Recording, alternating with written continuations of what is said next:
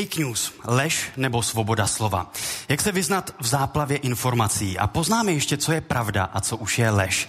Vítám u poslechu všechny posluchače Českého rozhlasu Plus, vítá, vítám všechny diváky na Facebooku a na webu Českého rozhlasu Plus, kteří sledují živý videopřenos z Krajské vědecké knihovny v Liberci a pochopitelně vítám všechny diváky tady v celá zaplněném átriu Krajské vědecké knihovny v Liberci. Hezký dobrý večer.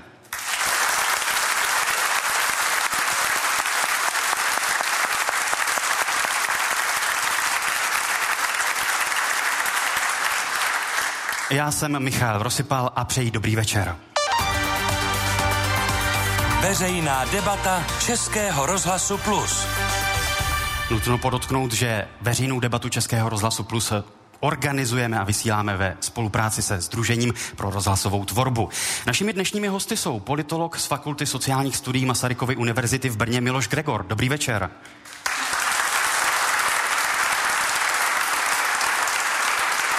Publicista a spisovatel Ondřej Neff. Dobrý večer.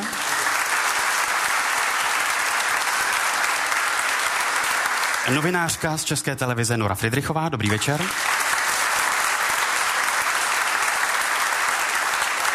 A psycholog Dalibor Špok. Dobrý večer. I dnešní veřejná debata Plusu je rozdělena do tří bloků, každý blok je uvozen titulní otázkou a na každou tu otázku budou odpovídat nejenom hosté tady na pódiu, ale také už odpovídali diváci v sále Krajské vědecké knihovny v Liberci a také naši fanoušci a sledovatelé na sociálních sítích. První otázka zní, poznáte hoax? Posloucháte veřejnou debatu Českého rozhlasu Plus. A nutno ještě doplnit informaci, že původně měla být sestava hostů pětičlená, ale před přímým přenosem nám volala asistentka Kamila Bartoška alias Kazmy, producenta Mystifikátora, že se ze zdravotních důvodů omlouvá. Přejeme tedy brzké uzdravení. Budeme se teď bavit tedy o otázce, zda poznáte hoax. My jsme tuto otázku položili lidem tady v sále a lidé v publiku Krajské vědecké knihovny v Liberci odpověděli v sedmdesáti procentech případů, že ano, že poznají hoax. A ve třiceti procentech případů, že ne. Na sociálních sítích je ten poměr ještě výraznější. devadesát procent na Facebooku uživatelů odpovědělo, že ano. A na Twitteru ten poměr je osmdesát šest procent versus čtrnáct procent. Čili většina lidí, ať už na sociálních sítích nebo tady v sále, si myslí, že hoax poznají. No a my si teď otestujeme hosty. Já vám vyberu, nebo vy jsme vám vybrali jeden titulek, který před časem vyšel. A poprosím vás opravdu o jednoslovnou odpověď. Pokud ten titulek slyšíte nebo čtete poprvé, tak myslíte si, že jde o hoax a pokud jste ho už slyšeli nebo četli, tak mysleli jste si, že jde o hoax. Ten titulek zní Evropská komise navrhuje povinné ručení i pro dětská elektroautíčka. Tak myslíte si, že jde o hoax? Ano nebo ne? Miloš Gregor. O hoax ve smyslu, že takový titulek nebyl? Nebo že ten titulek byl hoax? Jestli ten titulek je hoax? Uh, je to hoax. Ondřej Neff? Je to hoax. Nora Fridrichová? Ano, je. Dalibor Špok? Domnívám se taky, že ano. Čili v podstatě také shoda. Čtyři hosté odpověděli, že ano, že je to hoax a překvapilo by vás, kdybych vám řekl, že jde o titulek seriózního mainstreamového média? Nora Fridrichová? Dneska už asi ne, ale asi bych si typovala, že ten text vyšel třeba prvního dubna. Nebo respektive, co to je, je to titulek? Je to titulek ze serveru Lidovky tečka cé zet, ale obdobný titulek na základě informace ČTK zveřejnila i jiná seriózní média, byť v jiných obměnách. Hmm.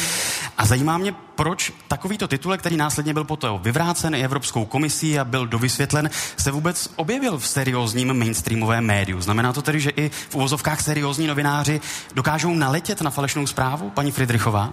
E, tohle myslím, že je problém, že velmi často vzhledem k tomu, jak online, s jakou rychlostí dnes musí pracovat, tak se nepravdivá informace dostane i do titulů, u kterých to nečekáte. Tohle není první věc tohohle typu. Já si vzpomínám, že před létem se, myslím, na novinky tečka cé zet dostal text o tom, že v Norsku nebo kde musí pár před pohlavním stykem spolu sepsat smlouvu.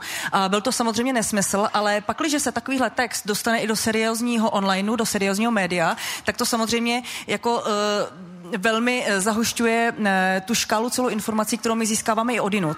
A my umíme pracovat s informacemi z těch takzvaně divných serverů. Ale pak, když se to dostává, a prostě chybovat je lidské, ale i na tyhle zpravodajské běžné onliney, tak už je to pro, problém, protože pokud my novináři se obtížně orientujeme, a já tedy ano, tak co pak ten běžný konzument, který vedle čtení onlineu a jiných tiskovin ještě má své zaměstnání a nemá na to tolik času? Pane Neffe, je velký problém pro šíření hoaxů a falešných zpráv to, že se neobjevují jenom na nějakých alternativních serverech nebo dezinformačních webech, ale že je prostě čas od času přebírají i seriózní mainstreamová média? No víte, zrovna tahle ta věc s těmi dětskými autíčky, no to je asi dva měsíce, ano, že když se tak to objevilo, a to je prostě jaksi technologií výroby zpravodajství v dnešní době. Musíme si uvědomit, že novináři jsou špatně placení, velice často jsou v novinách lidi čerstvě po maturitě, čili málo kvalifikovaní, a je na nich velký tlak, aby prostě ta produkce byla zajímavá, zábavná a lidi to četli. Takže co se týče povinného ručení pro šlapací autíčka, tak to vzniklo s tím, že byly skutečně seriózní úvahy, kde jsou limity zodpovědnosti za všelijaké vynálezy, které jsou mezi námi. Vzpomenete si na všelijaké ty, ty potvory elektrické, které jezdí po chodníkách a tak dále.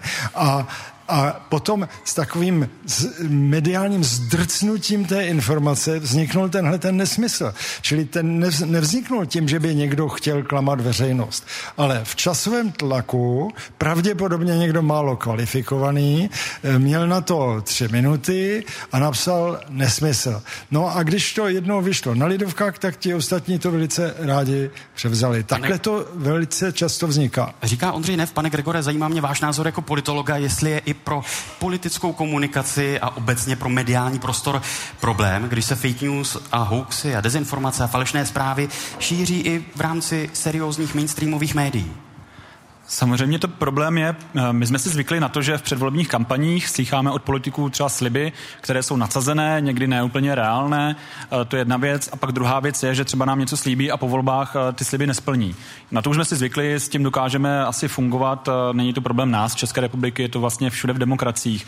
Problém ale je, když vlastně i ta média, která mají nějak hlídat ty politiky, ověřovat jejich výroky, upozorňovat na nějaké chyby, se sami těchto chyb dopouštějí a my najednou nevíme tedy, komu můžeme věřit. A už to není jenom o tom, že nějaký slib třeba s dobrou vidinou dáme a on se z nějakých důvodů nepodaří zrealizovat, ale už prostě vznikají různé paskvily a nesmysly při tvorbě toho obsahu. Pane Špoku, funguje to tak, že pokud člověk čte nějaký titulek, který možná na první dobrou se mu úplně nezdá, že mu věří snáze, protože ta zpráva je možná trochu absurdní, trochu neuvěřitelná, ale že přece jenom podvědomě máme tendenci jí věřit, zvlášť když je zveřejněna v rámci seriózního zpravodajství? Je to, myslím, případ od případu odlišné, ale jeden faktor to určitě je. To, jak seriózně vnímáme ten web nebo, nebo ty noviny, které tu zprávu přinesou, určitě ovlivní tu, tu míru, do které jí věříme nebo ne. Já bych to možná ještě trošku z toho mého pohledu jako psychologa, který se zamýšlí, jak se stane to, že, tomu, že vlastně ta zpráva začne žít, nejenom, že jí uvěříme, tak ještě bych upozornil na to, že to, co vy říkáte, ta, ta, ta komprimace možná, ze které se stane hoax v tom názvu, to je takový čistý hoax, opravdu čistá dezinformace, ale to, s čím se setkáváme daleko častěji, domnívám se, je jakási už potom e, uveřejnění toho hoaxu, protože on má tu emoční hodnotu, on má tu, on má tu zajímavou hodnotu, takže i seriózní média ho vlastně přinesou a možná většina z vás si všimla, tento týden většina seriózních médií přinesla zprávu o tom, že koluje e, internetem spiklenecká teorie, že senátor McCain spáchal sebevraždu. A já jsem to schválně hledal a většina seriózních médií to otiskla samozřejmě s tím, že to je hoax. Bylo tam senátor McCain spáchal sebevraždu, tvrdí příznivci Donalda Trumpa. Ale to, co si zapamatujeme z toho titulku, je pochopitelně ta první část té věty. I když je tam uveden ten zdroj nebo ten původce té informace. Pochopitelně, protože tak, tak, tak uh, precizně tu uh, rychlou informaci nespracováváme. A to je způsob právě ty, ty uh, situace, které už nej, se nejedná o čistou dezinformaci, ale třeba o informaci o dezinformaci, tak on nám vlastně velice v těch médiích slouží právě pro tu čtenost. Říká Dalibor Špok pro tuto chvíli v rámci veřejné debaty Českého rozhlasu Plus, kterou vysíláme z Krajské vědecké knihovny v Liberci. Kolegové datoví novináři Českého rozhlasu připravili online interaktivní hru na serveru i rozhlas tečka cé zet, v rámci které si už od minulého týdnu můžete vyzkoušet, jaké manipulativní techniky používají dezinformátoři a jakými praktikami se dezinformace šíří. Více informací teď přidá v našem vysílání Nela Kravěcová, datová novinářka Českého rozhlasu. Dobrý večer. Dobrý večer. Tak pokud vidím nějakou zprávu, která se mi tváří podezřele, nebo nejsem si jist, zda jde o falešnou zprávu či nikoliv, tak jak to poznám, nebo jak si to mohu ověřit?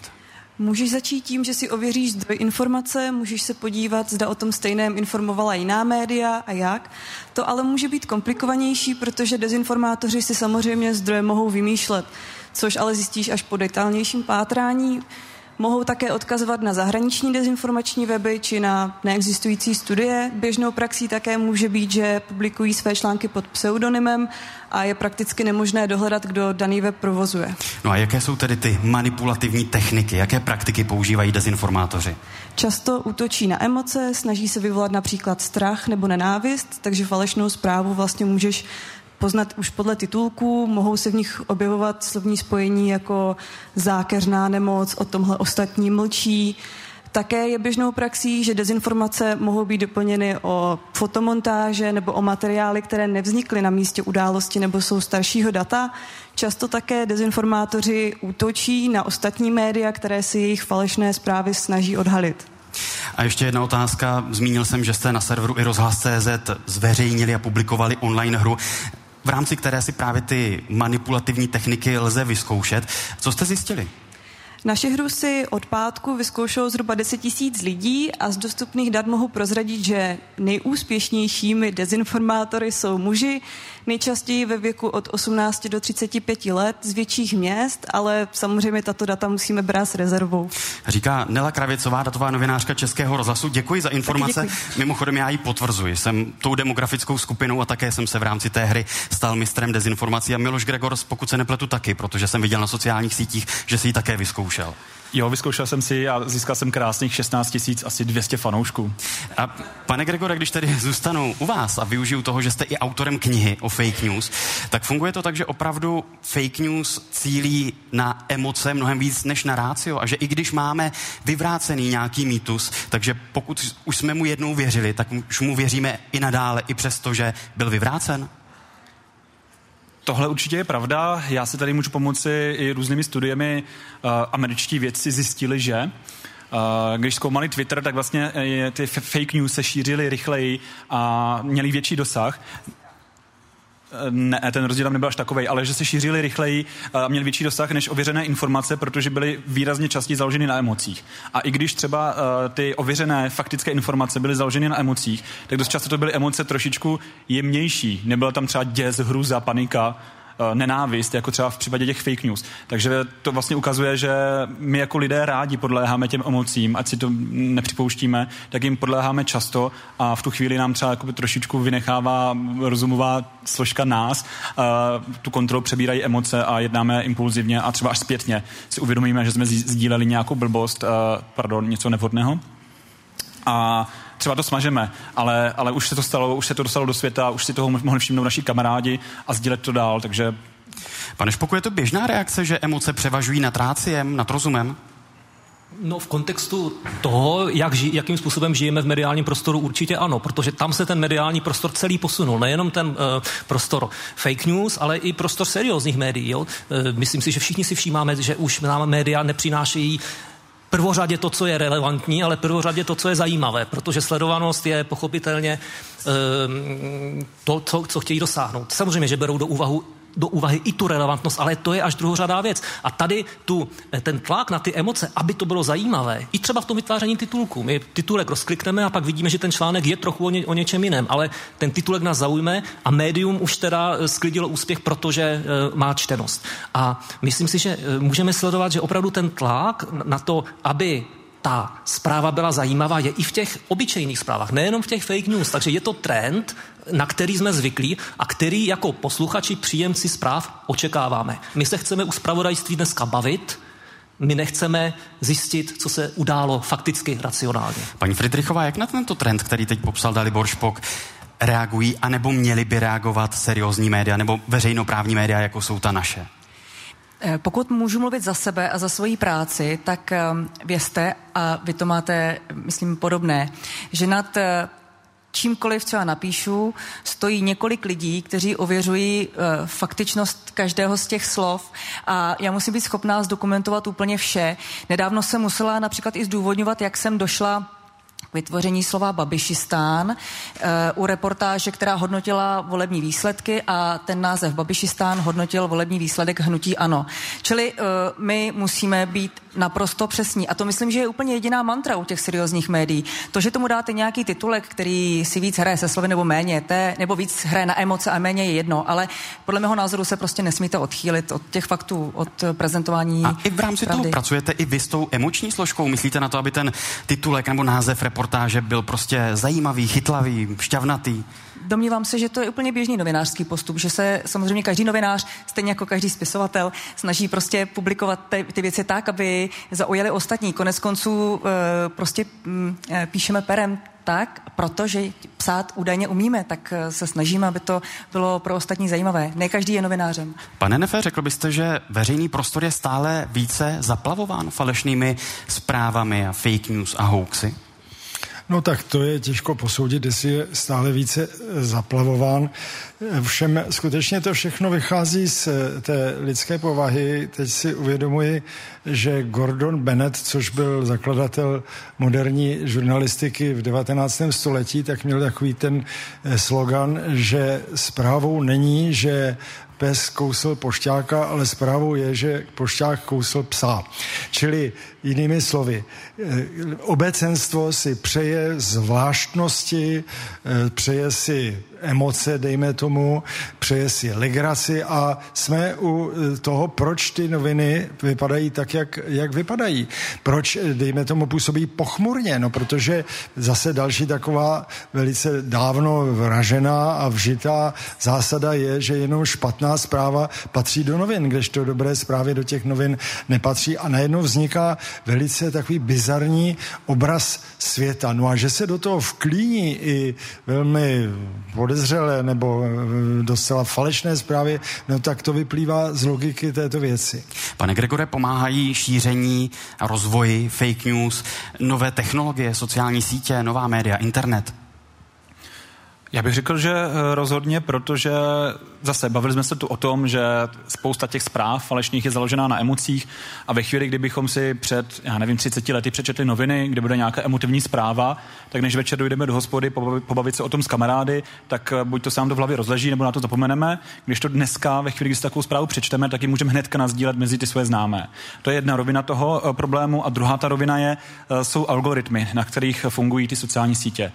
Asi jste si všimli, že když máte Facebook, tak se vám výrazně častěji objevují příspěvky, se kterými třeba souhlasíte, nebo kamarádi, kterým lajkujete fotky nebo příspěvky, než ti spolužáci třeba ze základky, kterým věci nelajkujete. Prostě Facebook vám ukazuje to, co má pocit, že se vám líbí, že chcete vidět. A tím pádem vám ukazuje i takové zprávy. Takže my se vlastně uzavíráme trošku do svých vlastních bublin a vídáme zpravodajství informace takové, jaké chceme, a ve chvíli, kdy nějaká zpráva je populární, je sdílená, tak ten algoritmus vyhodnotí, že je to něco asi důležitého, a má nám to ukázat všem. Takže ve chvíli, kdy je nějaká zpráva emotivní, dostatek lidí to sdílí, tak se to vlastně nabaluje geometrickou řadou a má to i ještě větší dosah. Pane Špoku, je to tak, že ty bubliny tady byly vždy, ale že s nástupem internetu jsou intenzivnější? Přesně tak. Byly tady pochopitelně vždy, ale právě ta bezprostřednost, ta rychlost a zároveň ta obrovská specifičnost, té, tomu se říká komory vlastní pravdy, nebo echo chambers, jo, to, že, že, že vlastně to, co lajkujete, to se vám vrací, tak ta speci- specifičnost je historicky naprosto bezprecedentní. Samozřejmě, že dřív platilo, že před sto lety také spolu chodili do hospody sociální demokraté a do, a do jiné hospody chodili, řekneme, lidovci, a ti měli komoru vlastní e, ozvěny, to znamená, ti si potvrzovali své názory. Ale to bylo velice široké, když, když to dneska ty algoritmy opravdu fungují tak, tak, že jakýkoliv názor specifický máte nebo kombinaci názorů, tak oni vám ho opravdu velice rychle a velice specificky potvrdí. A ta specifičnost tady hraje obrovskou roli na tu míru, které potom propadáme. Čili ono to není tak, že bych na Facebooku četl všechny názory, ale že čtu názory, které jsou mi blízké a sympatické, protože ty algoritmy tak fungují a generují nám tento typ zpráv. Ano, čtete to, co vám ten, ten, ta, ta, ten stroj Facebooku vrátí. Pochopitelně Facebook chce, abyste na něm byl co nejdéle, abyste konzumoval reklamu a tudíž nejdéle vydržíte, když vám bude vracet něco, co máte rád, u čeho vydržíte, co jsou ty emoce, ať už pozitivní nebo negativní. Paní Fridrichová, vy všichni čtyři jste odpověděli, že poznáte hoax a stejně tak odpověděla drtivá většina lidí tady v sále Krajské vědecké knihovny v Liberci i lidé na sociálních sítích. Co má dělat běžný člověk, běžný čtenář, běžný konzument, aby hoax rozlišil nebo poznal? Protože při vší úctě zase asi ne každému z nás při čtení každé zprávy se chce ověřovat zdroj té informace nebo někde dohledávat nějaká data nebo platnost nějakých studií. Já se přiznám, že zatím, zatím jsme žádný hoax nepustili. Ale například v jednom případě dost nedávno jsme byli blízko, kdy jsme natáčeli reportáž o planetě zaplavené plasty a tu reportáž jsme chtěli odpíchnout od záběru e, e, ostrůvku vytvořeném z pet lahví, na kterém stojí tučňák. Normální záběr e, natočený z lodi. A my jsme v průběhu toho natáčení zjistili, že to je fake, že to je prostě uměle vytvořený záběr. Víte, co je špatné? Tohle je úplně jedno. Ten záběr není důležitý, protože podobných záběrů je spousta, ale pak jsou témata, na která existují hoaxy a ty už jsou podle mého názoru nebezpečné. Ať už jsou to Romové, ať už jsou to migranti, ať už je to Brusel. A já jsem teď před pár dny narazila na hoax, který se ani bych nečekala, že se může objevit v té oblasti. Ale narazila jsem na hoax, který se e, týká jednoho stroje, který diagnostikuje rakovinu. A hoax, který se týká tohohle stroje, e, říká, že ten sám stroj způsobuje rakovinu. Ale buďme rádi, na českém trhu je jiný stroj, který je naprosto bezpečný. A hádejte, odkud pochází? To nevím. Z Ruska. Každopádně, když jste popsala tento příklad, nebo když známe jiné případy, tak co má dělat běžný konzument zpráv? Jak se má bránit tomu, aby takové zprávy nenaletěl, když už si ji přečte a jedno, jestli na seriózním nebo na nějakém alternativním médiu? Doporučila bych sledovat doporučení ministerstva vnitra. To se věnuje tomu, které servery u nás jsou těmi takzvaně dezinformačními. Pak ten dezinformační server poznáte například podle toho, že u té zprávy není uveden autor, že ta zpráva často je napsána velkými písmeny, hlavně ty titulky. Má vykřičníky, velmi často u toho je věta typu sdílejte, nebo to vám v ČT a ČRO neřeknou a podobně. No ale e, pro mě samotnou je to složité a e, při té práci, kterou dělám, e, používáme vyhledavače a dnes už jako jakoukoliv informaci projíždíme několikrát, protože naletět je dneska dost e, snadné. A s kým, podle mého názoru, už ukončím, je naprosto nutné pracovat a je mi líto, že to tak je, ale podle mého názoru je nutné ptát se své babičky a svého dědečka, co jim chodí do mailů, protože obávám se, že tohle je věková skupina, která je naprosto ohrožená záplavou lží, která se na ně valí. Říká Nora Fridrichová v rámci veřejné debaty Českého rozhlasu Plus dnes vysílané živě z Liberce. Mám v ruce mikrofon a mířím mezi publikum, které zcela zaplnilo nejenom atrium v Krajské vědecké knihovně v Liberci, ale také schody a ochozy. A slíbil jsem, že zapojíme diváky, tak se poprvé ptám, jestli je někdo v publiku, kdo má nějaký doda- dotaz k tématu fake news a falešných zpráv. Jestli je někdo takový, úplně nemohu slíbit, že se dostanu až do těch horních pater, to by bylo technicky asi trochu komplikované, ale pevně doufám, že někdo z diváků tady dole v sále se osmělí s dotazem, vidím první ruku, mířím za vámi, přeji vám hezký dobrý večer, prodírám se za vámi, jaký je váš dotaz? Dobrý večer, já jsem právě ten starší ročník a není to dotaz, ale je to fakt, že my nejsme schopni si ověřit vlastně ten zdroj. Jo, pro nás je to hrozně těžké, když s tím internetem neumíme. Nemáme třeba ani ty chytrý mobily. Máme jenom tlačítko i mobily. Takže, Takže pokud bych to mohl interpretovat, co máte dělat, když nechcete naletět, ale nemáte uh, tyto moderní technologie, kterými to můžete ověřit? Jak to opravdu poznat? Teď jsem se něco dozvěděla tady od paní Fridrichové, ale jestli jsou ještě nějaké jiné možnosti, jak to poznat, když si neumíme ověřit informace. Moc děkujeme za dotaz. Poprosím Ondřeje Neffa, jestli by mohl ještě doplnit něco k tomu, co už zde zaznělo. No, tady se hovořilo o roli internetu a je dobře upozornit na to, že právě internet způsobil, že vlastně vedle profesionálů a seriózních profesionálů, jako třeba paní Fridrichová, televize, rozhlas, myslím tím veřejnoprávní rozhlas, jsou tady deníky seriózní, ano, mluví se o Lidovkách, Právo, i dnes, Mladá fronta dnes. To jsou prostě seriózní profesionální média, která pracují tou metodou, kterou tady paní Fridrichová upozornila, to znamená ověřování zpráv. Ale pak je tady mračno amatérů, kteří jenom něco přežvikují a něco píší, což jsem v jistém smyslu já. A pak jsou tady i třeba lidi, kteří jsou, jsou i zlovolní a kteří skutečně záměrně klamou veřejnost. A já bych teda viděl takovéto hlavní kritérium, prostě jít za seriózními zdroji informace. To znamená seriózní rádia, seriózní televize, seriózní, seriózní internetové zdroje. A říká, jinak Bůh s vámi. Říká Ondřej Neff v rámci veřejné debaty Plusu. Miloši Gregore, co ale dělat, když důvěra i v seriózní média dlouhodobě, například podle výzkumu C V V M, klesá? Těžká otázka. Děkuji za ní. Není zač. Máte odpověď? Jako, my se asi musíme snažit všichni, musí se snažit jak novináři, aby se nestávaly takové věci, jako bylo třeba to uh, elektronické autíčko a takovéhle zprávy, uh, protože ve chvíli, kdy vyjde takováhle jedna zpráva, tak samozřejmě to úplně výrazně víc, než jako, jako má hodnotu ta jedna zpráva, ovlivní naši důvěru v to médium. Takže ve chvíli, kdy to médium vydává stovku ověřených zpráv denně a pak tam jde jeden takovýhle nesmysl, tak to naši důvěru v to médium nahlodá. Takže samozřejmě na prvním místě je, aby novináři se snažili svoji práci odvádět co nejlépe. No a pak my jako konzumenti médií asi bude dobré, když si uvědomíme, že ne všechno, co je napsáno nebo odvysíláno, musí být pravda. Na druhou stranu, ve chvíli, kdy to vyjde v tištěných médiích, aspoň v těch seriózních, ať už si o nich můžeme myslet, co chceme, že jsou třeba nějak názorově orientovány nebo ne, ale když už tam něco vyjde v těch tištěných médiích, tak tam se málo kdy stane, že by byl nějaký opravdu hoax nebo nesmysl. To se většinou stane na tom onlineu, kde ti redaktoři musí publikovat tu zprávu hnedka, jak by vyjde, bez nějaké šance nebo času na to ověření. Do toho tištěného vydání většinou mají čas si tu informaci ověřit, takže tam se málo kdy stane, že by byl nějaký úplný nesmysl. A pokud se tak stane, tak to uvedou na pravou míru nebo se za to omluví. A to je druhá věc, že pokud máte seriózní médium a to udělá chybu, tak takovéhle seriózní médium pak uvede tu informaci na pravou míru. Já si nevzpomínám, že by nějaké ty šmejdské servery někdy napsali pardon, my jsme se tady spletli, nebyla to pravda. Jenom Nora Fridrichová velmi stručně chtěla něco doplnit. Velmi stručně, u našich seniorů je problém jiný. Ty lži, které oni přijímají, jim chodí e-maily. A ty, ty e-maily dostávají od svých přátel. A u, tě, u našich babiček je problém ten, že babička věří té zprávě vylhané v e-mailu, protože přece Maruška by jí neposlala nějakou lež. A tohle je cílené, odporné, hnusné, protože e, naše babičky a dědové nevyrostly v digitálním věku, věří, co je psáno, to je dáno a m, těžko, my tady, můžeme si, my tady se můžeme přetrhnout a můžeme psát prostě e, pravdu na dvě stě procent, ale pokud oni cíleně jsou vystaveni téhle hnusné kampani a děje se to třeba před volbami, naposledy se to dělo letos v lednu při prezidentských volbách a my jsme vypátrali člověka, který šířil tyhle ty hnusné lži o e, pedofilech a agentech S T B, tak toho člověka, toho pisatele, těmto seniorům, pak začala vyšetřovat policie a stalo se to, že policie ten případ odložila, protože pán na té policii uvedl, že e-maily s tímto obsahem rozeslal pár známých, čili škodu vykonal malou.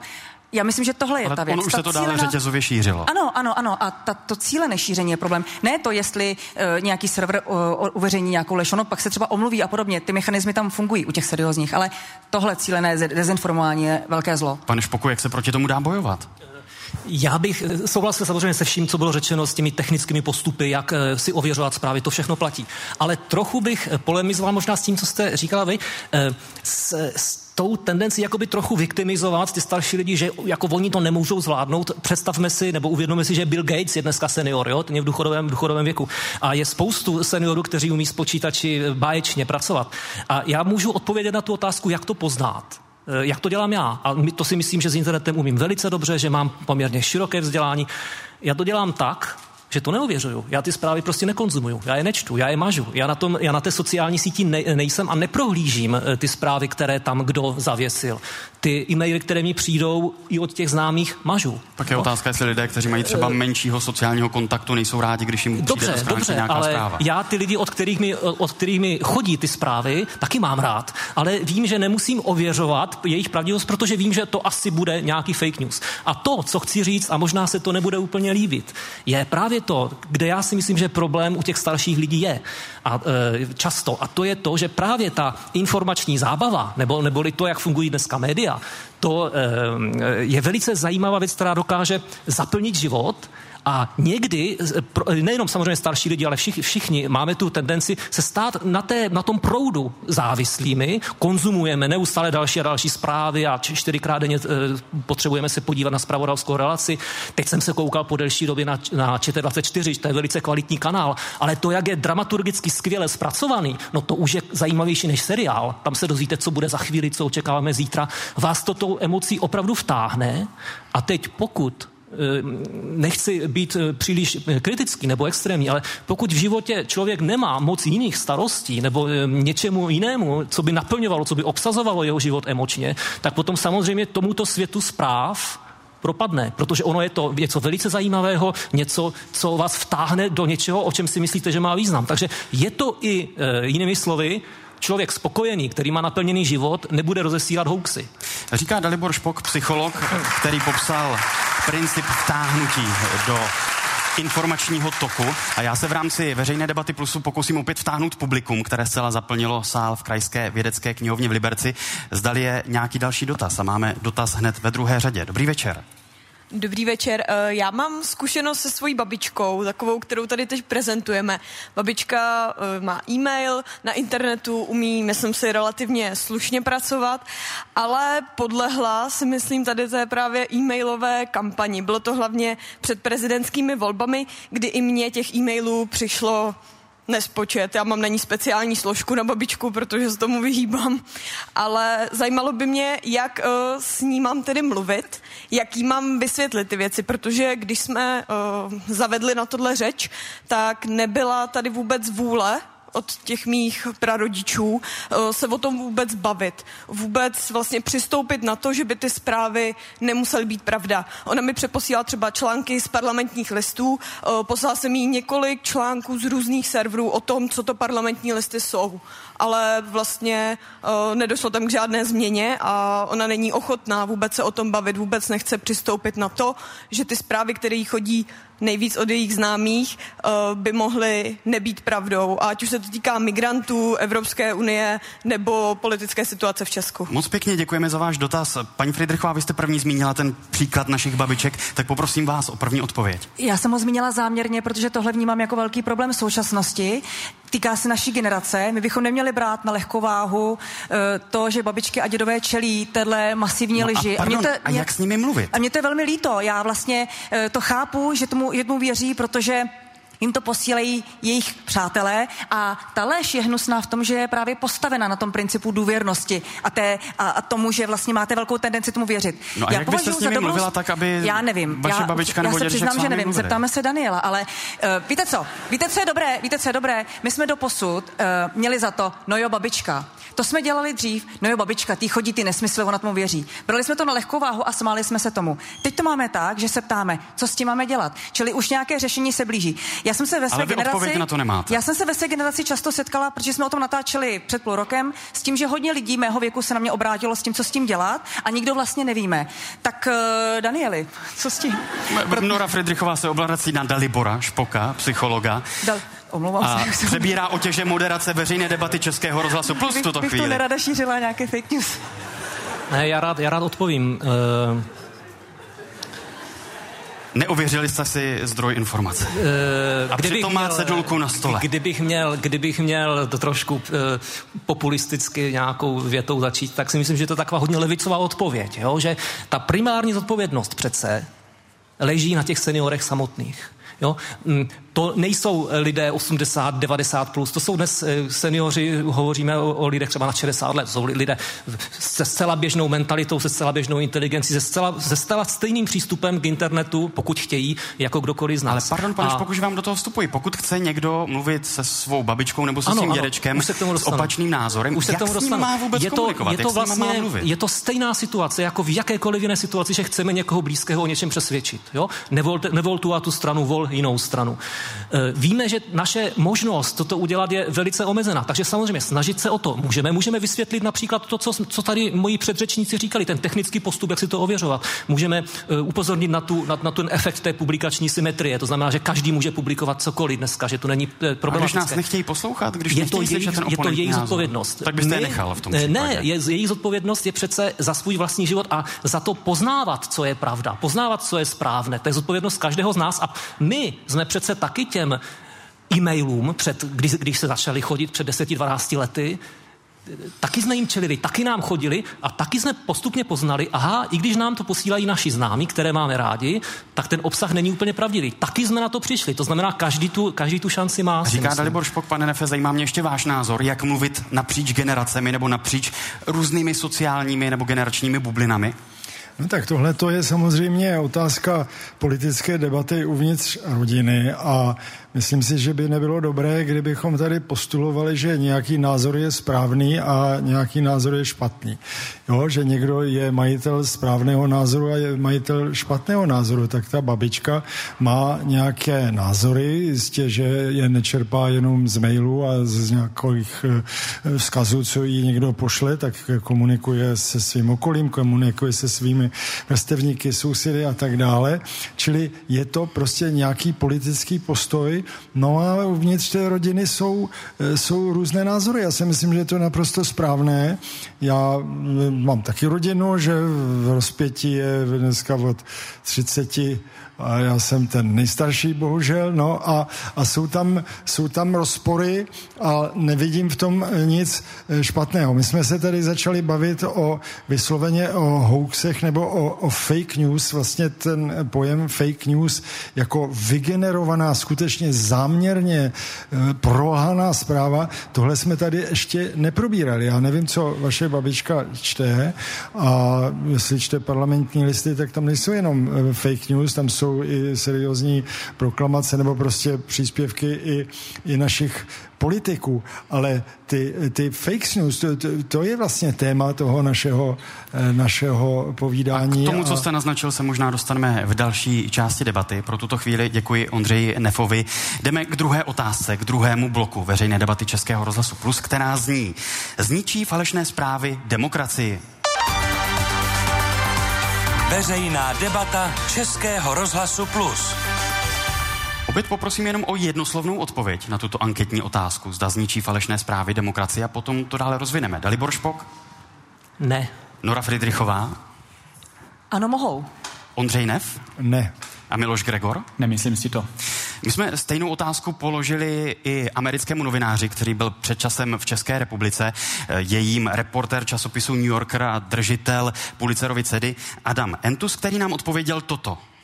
I don't think the uh, I don't think there's anything that suggests that fake news uh, has any uh, you know uh... Podle mě nic nenasvědčuje tomu, že by fake news představovaly opravdovou a existenciální hrozbu pro demokracii, alespoň tu americkou. Na druhou stranu je zřejmé, že americká společnost, včetně politiků, si pořád neuvědomila svoji zranitelnost vůči fake news a jak nepřipravení jsme byli na to, co se dělo během amerických prezidentských voleb v roce dva tisíce šestnáct. Od té doby se nikdo nepokusil tento problém vyřešit a proto je těžko představitelné, že by příští volby mohly přinést jiný výsledek. Uh, which makes it hard to uh, imagine any different outcome happening uh, in our next elections. Tolik slova amerického novináře, držitele Pulitzerovy ceny z časopisu New Yorker Adama Entuse. Když se opět zeptám hostů veřejné debaty Českého rozhlasu Plus živě vysílané z Liberce, zda si myslí, že jsme my připraveni na to, že se šíří fake news a jak ta připravenost, případně nepřipravenost vlastně vypadá, nebo co to znamená? Miloš Gregor.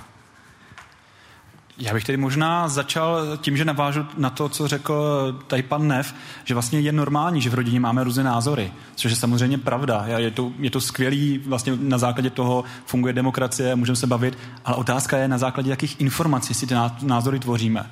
Jo, a to je vlastně možná i něco, na co tady narážel ten příspěvek.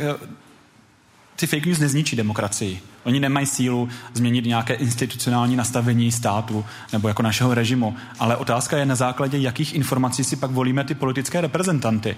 Jestli, jestli je to opravdu na základě informací, které jsou nějak aspoň trošičku pravdivé nebo skutečné, anebo jestli jsou to úplně vyfabrikované, vyfabrikované informace. A teď jsem zapomněl, na co jste se ptal.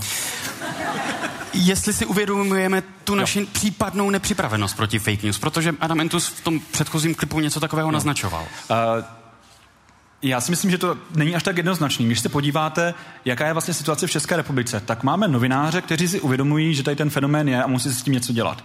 Máme tu občanskou společnost, různé spolky, které třeba objíždějí školy, mluví se seniory, vysvětlují jim, jak pracovat s informacemi. Máme tu akademiky, kteří píší studie, dělají analýzy na toto téma. Máme tu zpravodajské služby, bezpečnostní složky, které varují před tímto problémem. No ale pak tady máme politickou reprezentaci, která nad tím ohrnuje nos, mávne nad tím rukou a v kampani sama ty fake news pak použije. Takže já si myslím, že teďka je opravdu míč na straně těch politiků, aby oni začali s tím něco trošičku dělat, protože to, co jsem zmínil všechno, je sice pěkný, že tady jako nějaká občanská společnost, organizace, novináři a jednotlivci se snaží s tím něco dělat, ale ten problém je dost široký na to, aby byl potřeba nějaký trošičku institucionální zásah. Zejména co se týče třeba vzdělávání a toho, že upozorní na to, že to je problém. Paní Fridrichová, vy jste odpověděla, že fake news mohou zničit demokracii. Proč si to myslíte? Když Britové v zemi, která je vnímána jako kolébka demokracie, hlasovali o Brexitu, část té veřejné diskuse zahltily lži. Nemám změřeno, do jaké míry to ty lži ovlivnily, ale ten výsledek byl velmi těsný, takže si umím představit, že ty lživé informace roli sehrát mohly. Když se podíváte do výročních zpráv Bezpečnostní informační služby, což je naše kontrarozvědka, tak od roku dva tisíce čtrnáct B I S upozorňuje na šíření dezinformací ze strany Ruska. V roce dva tisíce čtrnáct uh, Rusko anektovalo ukrajinský Krym. Evropská unie v čele, uh, respektive spolu s Českou republikou, ne v čele, uh, odpověděla ekonomickými sankcemi vůči Rusku. Od té doby Bezpečnostní informační služba informuje a upozorňuje na dezinformační servery s velkou dezinformační aktivitou i v České republice, i v jiných zemích, třeba ve Velké Británii.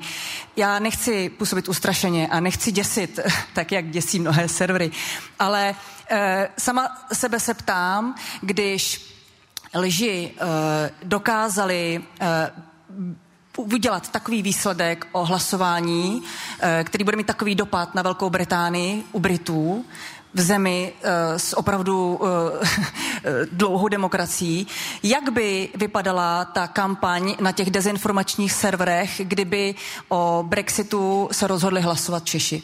Toho se bojím. Pane, pane Neffe, vy se nebojíte toho, o čem teď mluvila Nora Fridrichová? No tak já si především myslím, že je důležité, aby si seriózně média držela své postavení a lidi jim věřili. A jakmile jim budou věřit, tak to je první taková, takové antidotum proti, proti lžím. No a co se týče, co se týče samozřejmě fake news tady byly a budou a jistě, že to nebezpečí tady je a připomenu, není to teda věc anglická, je to věc naše, co se tady dělo kolem amerického, amerického radaru v Brdech, že, to, že jsme ho nepřijali, tak to zásadně posunulo naší pozici v obranném systému západu a bylo... T- A, a, a byla, to, byla to teda hodně tedy e, akce vysloveně cílená z Ruska. Ty e, paní Fridrichovou citované zprávy B I S na to varovaly. Já jsem se divil, že se proti e, tomu nějakým způsobem e, nic, e, nic e, neděje.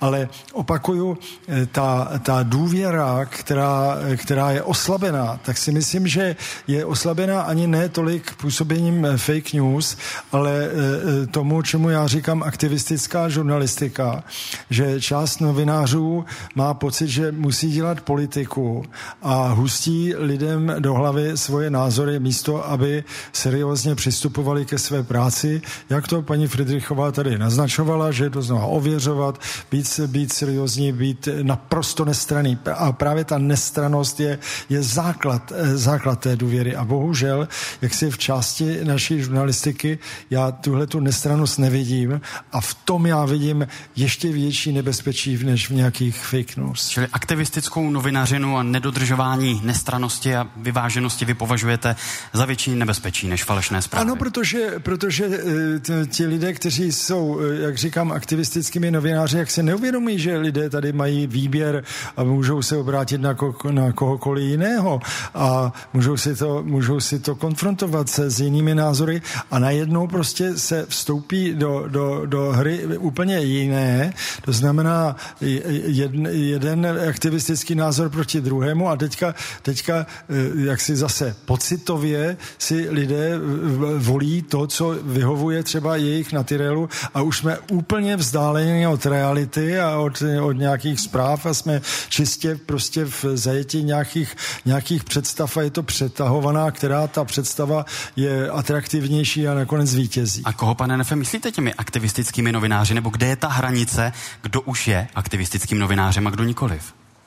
No tak já nevím, já třeba, že jo, já pořád poslouchám rozhlas a, a dám e, příklad třeba e, Petr Nováček nebo, nebo Petr Hartmann, to jsou, to jsou skutečně lidi, které když poslouchám, tak, tak já jim věřím, protože jsou naprosto, naprosto nestranní. A jakmile někdo začne tlačit na pilu a začne prostě do mě e, hustit, že je někdo takový a, a druhý makový a, a, a je, je to prostě jaksi založené evidentně na jeho politickém názoru, no tak prostě na takovým novinářem já musím, musím krčit rameny a přestávám tomu věřit. Paní Fridrichová, není to problém české mediální scény, že lidé mohou mít pocit, že někteří novináři jim v ozovkách vnucují nebo tlačí své názory a že nejsou nestraní? Já bych řekla, že situace na českém mediálním trhu nebo v českém mediálním prostředí se dost razantně změnila v momentu, kdy vydavatelství Mafra koupil podnikatel Andrej Babiš, který následně vstoupil do politiky a dnes, ačkoliv vlastně to vydavatelství je zaparkované ve svěřenském fondu, tak je oba dva ty deníky a další média, která e, ta Mafra e, vlastní, tak e, občas skutečně působí dojmem, e, že tedy úplně jako ta média nestraná nejsou. A, e, no já a pardon, upřím... nemohou úplně stejně působit média jiných vydavatelských domů, že působí stejně jenom z té druhé strany barikády? No pokud by ti vlastníci byli v politice, tak ano, ale myslím, že v politice je právě jenom Andrej Babiš. A tam si myslím, že došlo k vychýlení na tom mediálním trhu e, vlastně způsobem, který podle mého názoru prostě je problém. Protože e, myslím si, že e, není dobře, když e, někdo, kdo je v čele země, zároveň vlastní vydavatelský dům, který ve svých článcích například útočí na politické protivníky. Je v pořádku, pokud médium útočí na politiky, ale pokud se tak děje v momentu, kdy útočíte na politické oponenty, tak už to nepůsobí důvěryhodně, nebo ano? Ale každé médium má svoji editoriální strukturu a každé soukromé médium přece někdo vlastní. Ano, ale problém nastává v momentu, kdy ten dotyčný zároveň je v politice, podle mého názoru. A takový jiný případ tady myslím, že není. Pane Špoku, když to ještě s dovolením trochu posunu... Proč máme, nebo proč mají lidé tendenci šířit zprávy, které si třeba neověří, nebo i u kterých vědí, že jsou falešné, nebo absurdní, nebo skandální, nebo právě cílí na emoce? Kde se to v nás bere? No tak to jsou různé kategorie, jestli je to teda, jestli vím, že ta zpráva je skutečně falešná, nebo se jenom domnívám, že jako je zajímavá, ale mohla by mít určitý prvek, jako která, který není úplně pravdivý. Nedá se to zobecnit? Nedá se to, myslím, zobecnit. Myslím, že to je případ od, od případu. Někdo to dělá proto, protože mu prostě přijde zajímavá. A ta, ta emoční valence, to znamená ta zajímavost, je opravdu pro mnoho lidí větší hodnotou než pravdivost. Pr- pr- pr- pravdivost ve smyslu překryvu s nějakou realitou, která se udála, nemusí být pro mnoho lidí v, tom, v, v té informační zábavě, jak já rád říkám, jako takovou hodnotou, jako to, že u toho zažívám nějakou emoci. Čili toužíme potom být zajímavý třeba na sociálních ano, sítích? Ano, stejně jako třeba ta některá média, tak to též chceme být my. Ale s dovolením já bych se ještě vrátil, protože mně se moc, moc líbila tady ta, tady ta debata, k, kam, kam, kam ona směřuje. Já totiž mám trochu opačný názor možná, nebo neúplně opačný, ale, ale trochu odlišný. No, přijde mi to, že my jako dospíváme k nějakému konsenzu, že stačí, když budeme pečlivě ověřovat informace a budeme nestranní a ten boj s fake news a, a s dezinformacemi vyhrajeme. Já si myslím, že to absolutně není pravda a že naopak, pokud bych měl jmenovat něco pozitivního, co nám ta situace s tou informační válkou ruskou ukazuje, tak je právě to, že pravda, ta pravdivost samotná, kterou my hledáme v těch zprávách, je strašně málo, že ta nestačí, protože ta není hodnotou. My, a myslím si, já to vysvětlím hned, a myslím si totiž, že ten, ta největší síla té informační války není ve fake news, to znamená vyloženě ve fabrikacích nějakých událostí, které se nestaly, ale v těch interpretacích, to znamená v tom, co to znamená, jo? Jak že to máme chápat. My si ty zprávy už nějak vykládáme, nějak s tím já myslím to, já myslím to, co se stane, když řekne Putin, že Krym historicky patří Rusku. Jo, to je interpretace, to je názor, to je jeho pravda, on tomu může věřit a my máme tendenci, protože chceme být ti objektivní e, novináři, si to ověřovat, to znamená konzultovat to s nějakým historikem, jestli má pravdu nebo ne. E, ve skutečnosti je to tak, že každý přece máme svůj názor a že ta naše osobní pravda, e, kterou si myslíme, že to je ta hodnota, že budeme si říkat v těch médiích ty naše osobní pravdy a že to je to pojetí té objektivity, dát každému prostor, to přece není absolutní hodnota, jo? Protože i ten komunista má svoji pravdu, která postupně buduje gulag a, a SSák má pravdu, která buduje Osvětim. E, to, k čemu by měla směřovat e, ta, to, to působení, není e, pravda sama o sobě. Každý si řekněte, co považujete za svoji pravdu, ale k hodnotám. Jo? No a není problém v tom, že se stírá rozdíl mezi pravdou a fakty na jedné straně a názorem a interpretací na straně druhé? Ano, je. A daleko větší problém je, že se stírá rozdíl mezi pravdou nebo faktem a hodnotou. To je to, co je rozdíl, když řeknu, že něco je pravda, protože já jsem přesvědčen, že mám pravdu, a něco je správné. Hodnoty, to je to, co v naší evropské kultuře samozřejmě chápeme jako lidská práva, spravedlnost, snižování bídy, mír a ochranu menšin. My bychom měli posuzovat všechny ty interpretace, ne, nemyslím teď fake news, ty lze ověřit objektivně, ale ty interpretace, to, to co říkají mnozí hosté v, v mnohých debatách, k čemu to slouží, jestli je to správné prismatem těch hodnot, kterých chceme dosáhnout. A já si myslím, že ta situace, té, ta postfaktická doba, ve které žijeme, a právě ta situace fake news obrovsky obnažuje tu naši, to naše obrovské zboštění pravdivosti a my si myslíme, že pra, pravdivost, dát prostor každému, je nejvíc. Ne, my musíme vždycky posuzovat relevanci té pravdivosti k hodnotám, kterým věříme. Rozumím, a ty říká... hodnoty, poslední větu ještě, pardon, moc se omlouvám, a ty hodnoty sami o sobě, ty nemůžeme obhájit, vyargumentovat, tím můžeme pouze buď věřit, anebo nevěřit. Říká psycholog Dalibor Špok. Obracím se na dalšího z hostů veřejné debaty Českého rozhlasu Plus živě vysílané z Liberce, kterým je politolog Miloš Gregor. Pane Gregore, pokud tedy, tedy Nora Fridrichová zmiňovala to, že volby mohou být rozhodnuty, nebo referendum může být rozhodnuto na základě i nepravdivých informací, když ty výsledky jsou velmi křehké. Znamená to, že demokracie má velmi křehce nastaveny mechanismy, které by tomu zabránily, že v podstatě demokracie je svým vlastním ustrojením permanentně ohrožena? Rozhodně, to je vlastně jedna z prvních pouček, kterou se, kterou vám vtloukají do hlavy, když jdete studovat politologii, že vlastně ta demokracie je nějaký balans různých hodnot, názorů a reprezentace různých, různých postojů a ze své podstaty je strašně křehká a je velice těžké o ní nějak pečovat a de facto pokud se bavíme o demokracii v souvislosti třeba s nějakými fake news a ohrožením, tak tím jediným nástrojem, kterým mám pocit, že na to opravdu může být účinný, je, je dlouhodobé vzdělávání, co prostě, což prostě není věc, kterou byste ovlivnil za, za týden, za měsíc, za půl roku. To je něco, co musíte dlouhodobě se snažit v té společnosti pěstovat. A stejně tak ve chvíli, kdy se bavíme o nějakých, já nevím, angažovaných novinářích nebo ne, tak já si kladu otázku a upřímně na ní neznám sám úplně odpověď, jako kde je ten angažovaný novinář a kde ne, nebo co je ten um, kde je ta hranice? Ne, nezauja, nezaujatý novinář. Ve chvíli, kdy zjistíme, že m, pan prezident lže a ten novinář to zmíní, má se pídit po tom, že nějaký jiný prezidentský kandidát někdy něco, někde lhal, aby to bylo jedna jedna?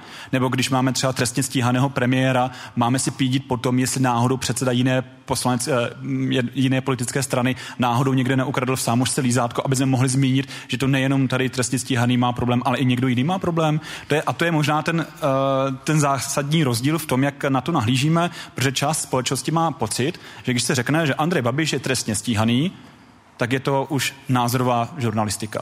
Což já o tom teda upřímně přesvědčený nejsem, ale kdo já jsem, já jsem jenom umíčený politolog.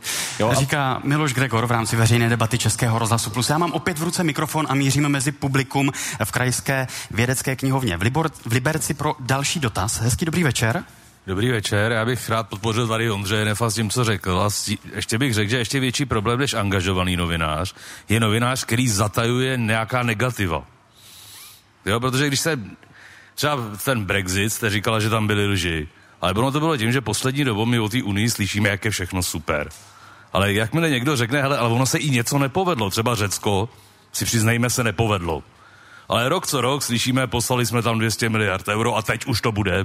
Teď už je Řecko zachráněný a jede to. Přijde jaro a je to znova. Čili váš dotaz směřuje k tomu, k tomu, že ty novináři problém, občas se bojí negativní dát fakta. Negativní informaci o něčem, co se tak všeobecně říká, to je, do, to je dobrý, to radši nebudeme říkat, ať to jsou uprchlíci nebo ne, i tam jsou rizika, o kterých se musí mluvit. Pak se o nich dlouho nemluví a strašně jsme překvapení z Chebniců, že najednou se lidi naštvou a výjdou ven, protože dva roky se o tom víceméně nemluvilo. Řekne se, jo, sem tam, tam nějaké špatné je, ale proč se o tom otevřeně nemluví? Ano, ta rizika té imigrace jsou taky. Pojďme se na ně připravit, protože ten politik žije taky v nějaký bublině a dostává zpětnou vazbu právě od novinářů. A když ji od těch novinářů nedostane a řeknou mu, jo, to je všechno v pohodě, jsem tam nějaký vyšinutý jedinec, něco udělá, tak ten politik ani nemá potřebu něco řešit. Přidat těm policajtům, poslat tam ty policajty. Rozumíme tomu dotazu. Moc pěkně za něj děkuji a obrátím se na Noru Fridrichovou. Jestli není problém v tom, že debaty v České republice jdou možná příliš ode zdi ke zdi, že někdy i novináři zatajují nebo nepoukazují, jak říkal divák tady v sále, i negativní aspekty nebo negativní fakta. No, um, co se týče migrace, bavíme se hlavně o roku dva tisíce patnáct. Já se přiznám, že pro nás, pro novináře, to bylo velmi těžké um, uchovat si uh, uh, jako tu tu míru, zobrazovat pravdu a zároveň e, nenajíždět na takové ty e, spodní struny, e, které ve společnosti jsou, jo. A e, já nevím, jestli Chemnitz je úplně jakoby ten dobrý příklad, protože faktem je, já myslím, že není ještě úplně přesně jakoby definováno, e, kdo to spáchal. Podle, po, podezřelí jsou dva e, migranti, e, policie to šetří nepochybně, e, jako odsoudí tvrdě a e, nejsem si jistá, že by teda média nějak ten případ kryla, jo. Ale no, dotaz publika ale... ještě doplňující zní, že pán mluví o překvapení politiků. Mm. Na tu situaci. Pro mě, bavíme se ale o to téma, teď máme, se na ně, máme na ně nahlížet skrz tu migrační krizi nebo skrz jaké téma, protože speciálně to migrační téma bylo i pro média strašně uh, složité a zrovna tohle je téma, které uh, po serverech, včetně těch alternativních, jede velmi silně a tam... Uh, tam ta, ta dezinformovanost jako je velmi silná. A my novináři v těch, řekněme, tradičních médiích, tak my na jednu stranu víme, že musíme popisovat pravdu, na druhou stranu jsme si vědomi toho, že uh, jakoby nesmíme nastupovat na takové ty, jak jsem řekla, ty spodní nebo nahnědlé proudy. Jak, jo? A, a chápu ale, že uh, uh, část té politické reprezentace, která se snažila uh, veřejnost spíše klidnit, pak získala dojem po té migrační krizi, že nedostatečně vnímala strach lidí. To si myslím, jo, to si myslím, že je to jakoby jak postupovat v těch extrémních... I novináři poukazovali na negativní aspekty některých problémů. Já si myslím, že v té společnosti dominoval tehdy strach a uh, nejsem si jistá, jestli politici, uh, výjima těch, kteří ale uh, to téma uchopovali populisticky uh, ve prospěch svých politických bodů a i teda média, zda dostatečně vnímala ten strach, který z české veřejnosti šel, částečně i proto, že e, nás se ta migrační krize moc jako nedotkla vlivem toho, že vlastně e, cel, všechny ty migranty na svá bedra převzalo sousední Německo. To je možná i ten důvod, proč to tak bylo, jo? Říká Nora Fridrichová, viděl jsem dotaz v první řadě v Krajské vědecké knihovně v Liberci. Dobrý večer. Dobrý den. Mě by zajímalo, jak mají média přistupovat k vyváženosti. Já jsem poslouchal na rozhlase debatu o tom, že si pán myslí, že je země placatá a A dodejme, že to bylo a... na Silvestra. Bylo to na, sil... bylo to na Silvestra. To bylo ale... na Silvestra. Ale bylo to tam. Ale a... na Silvestra. Ale na... A ten pan Grigard, ten, ten astrok se tam chudák potil. A stejně na konci ten člověk, co věří, země placatá, řekl, a viděli jste se to někdy na vlastní oči? Já jsem si i sám řekl doma na Silvestra, že neviděl. A tak se ptám, jak ty média mají, jestli musí za každou cenu vyvažovat, nebo prostě stačí, když na stranu prodají astrologa a na stranu proti nebude nikdo prostě. Rozumím tomu dotazu, děkuji pěkně za něj, byť to bylo na Silvestra. A zeptám se Ondřeje Neffa, jak vyvažovat? Existuje něco jako stoprocentní vyváženost, nebo platí taková ta známá poučka, že nejde mediální prostor rozdělit pět minut Židé, pět minut Hitler? No jistě, že ne, na, vyváženost je iluze. Já bych jenom chtěl navázat na to, co říkal tady pan kolega z publika, že to je přesně to, o čem jsem já tady ze začátku mluvil, o té důvěře. A když teda se budeme bavit o tomto případě, tak připomenu, že německá média sama dneska přiznávají, že dostala obrovskou ránu nedůvěry tím, že kryla ty negativní jevy, které, které jste naznačoval. Projevilo se to v tom slavném kolínském silvestrovském případu, kdy média to vysloveně několik dnů zatajovala a když to prasklo, tak byla obrovská deziluze. Jenže, víte, on je to obrovský problém, jo? Protože když jako něco takového vznikne, tak si musíme položit otázku, a jak by to bylo, kdyby to bylo jinak? A kdyby, kdyby to nezatajovala, tak by nerozdmychávala nenávist. Rozumíte, ta, ta odpovědnost je, je obrovská a nedá se to prostě paušálně říct, tak, tak prostě musíme všechno napsat hned. A nebo musíme o tom mlčet. Pořád. Že pak by mohla být chyba, jo, a, a zase by prostě, média mohla být pranířovaná, je, že neověřila tu informaci. To je obrovský problém současných médií, kdy, kdy skutečně jsou, jsou jevy, které jsou naprosto nové, třeba ta migrační záležitost, to je prostě nový jev, že internet je nový jev, je nový jev, že do veřejného prostoru vstupují tisíce lidí, kteří na to nemají žádnou aprobaci a mají nejrůznější, nejrůznější záměry s tím svým vyjádřením. A já si teda myslím, že ta dnešní doba je právě tak rozbouřená a tak jako rozdělená, právě, že máme před sebou spoustu novostí, s kterými si, s kterými si pořádně nevíme rady. Já tedy jsem tradicionalista a konzervativní člověk a pořád si teda myslím, že, že ten, ten klasický přístup k žurnalistice, to znamená být nestranný, ověřovat fakta a snažit si teda budovat tu důvěru těch mých čtenářů nebo diváků nebo posluchačů, že je ta správná cesta. Ale uvědomuju si, že to není žádný recept, který nás vytrhne z bláta, že, že to je prostě univerzální recept a cesta k, k blahobytu, jak si myslím tím, jak si blahobytu nějakým spirituálním. Říká Ondřej Neff, opět se obracím na publikum v Krajské vědecké knihovně v Liberci. Mířím úplně do zadních řad zcela zaplněného sálu v Krajské vědecké knihovně v Liberci, odkud vysíláme veřejnou dotaz Debatu Plusu. Dobrý večer. Tady mluvíte neustále o pravdě, o ověřování pravdy. Já jsem nedávno koukal na televizi, byl takový nějaký krátký short, jak tam něco natáčeli novináři a bavili se s těma lidma nějakou chvíli a ta paní řekla, a to není pravda, tohle já jsem také neřekla. A ty, ten kameraman s tím redaktorem, když pak odcházeli, tak ten redaktor říká, no jo, ale přece pravdu má jenom, jenom stříhač. Jo? Což je naprostá katastrofa. Já s tím mám vlastně osobní, osobnou zkušenost, jo? Že oni s váma natočí něco, trvá to třeba půl hodiny, jo? Pak z toho je kratonkej shot a záleží jenom na nich, jestli z toho vyjdete jako normální člověk nebo naprostý king nebo úplný blbec. Jo? A ještě, ještě... ten váš dotaz směřuje k tomu, no, jakým ne... způsobem se pracuje s informacemi ano, v médiích. Ano. A jsou to jednak autocenzura a jednak eh, diktáty šéfredaktorů, protože řekne, hele, do toho už nešťourej, to, to, to nech, dostaneš tuhle tu práci. Do toho už nerej. S tím mám taky vlastní zkušenosti. A ještě navážu na tu paní... Tak to je otázka, co to bylo za médium, pokud takto funguje práce, editoriální struktura v tom médiu. No, to, to by bylo na delší debatu. A... Ještě, ještě, ještě k té paní, jak, jak mluvila o těch babičkách, já jsem, ta, já jsem taky uh, z toho, uh, toho věku Zažili jsme tady listopad osmdesát devět. Z devadesát devět procent jsme všichni věřili tomu, že je to protikomunistická revoluce. Teprve časem se nám začalo rozsvěcet. Jo.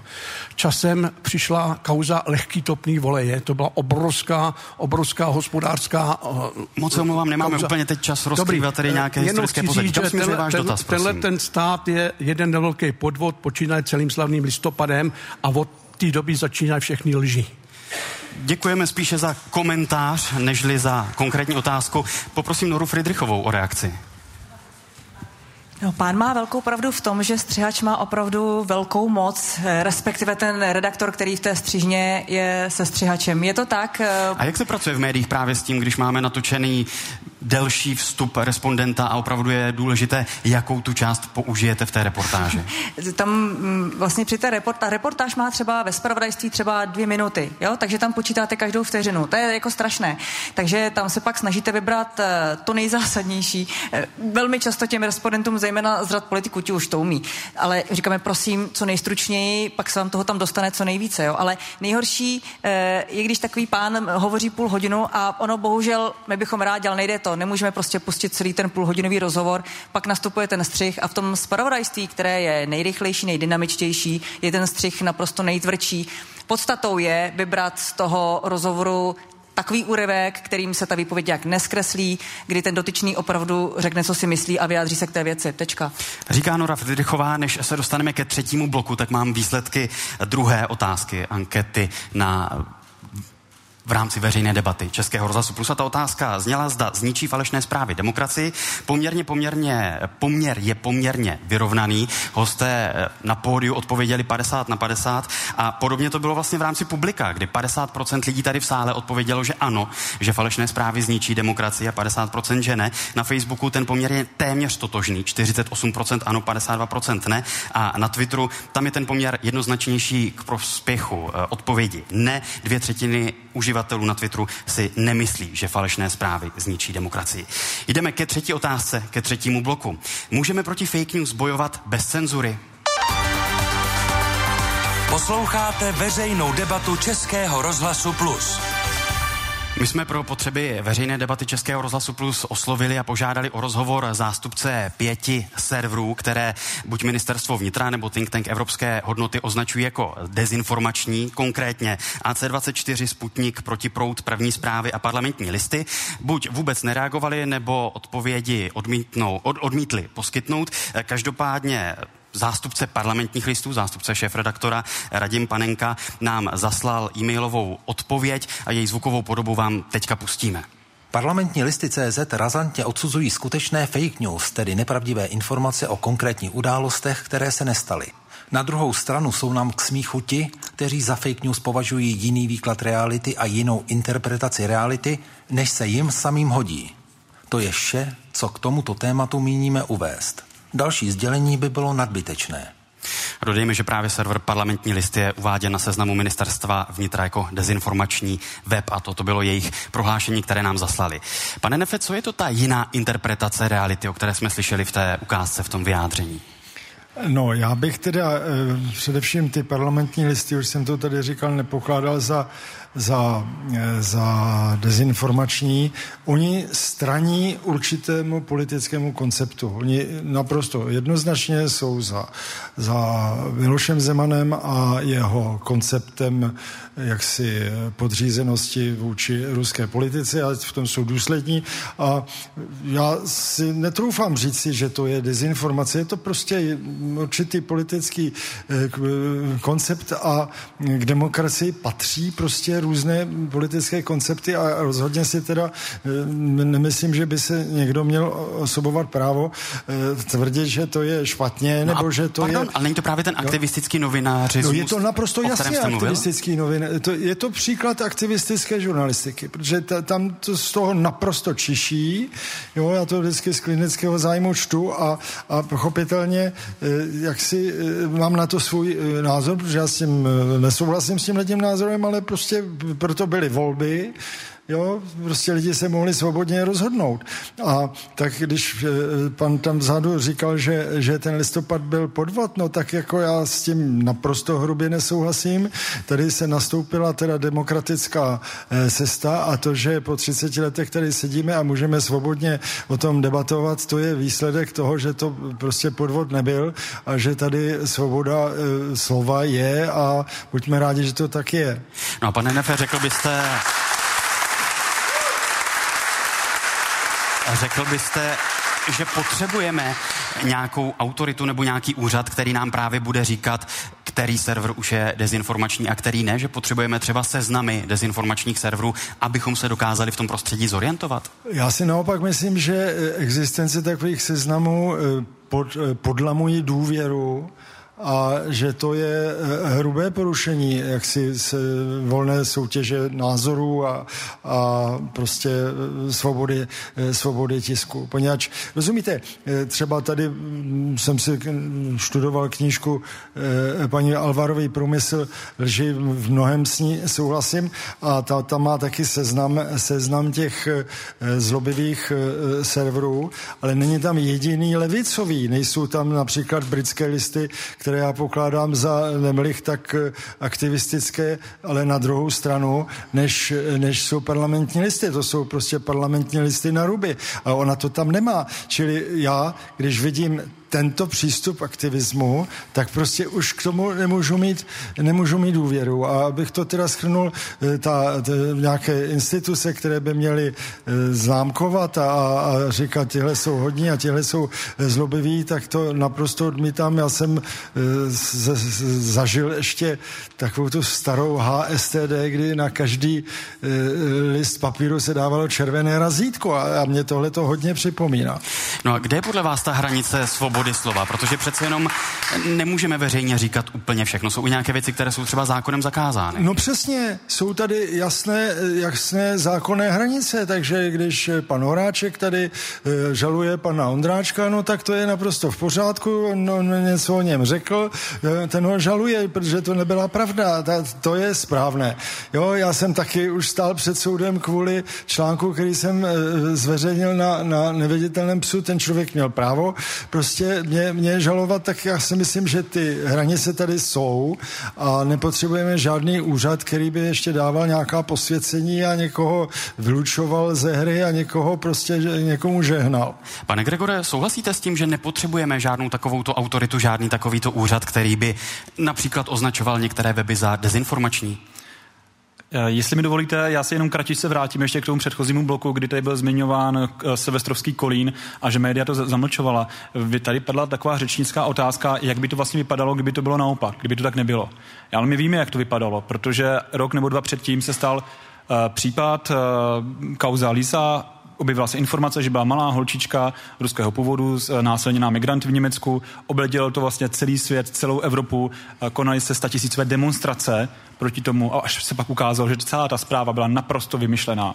A problém byl ten, že média, než si to ověřili, tak to zveřejnili, protože to byla třaskavá informace.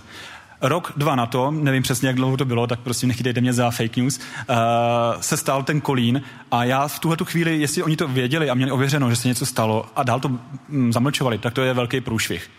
Ale na druhou stranu já mám asi pochopení proto, že novináři si dali třeba pár dní na čas, aby si opravdu ověřili, co se dělo, než to zveřejnili.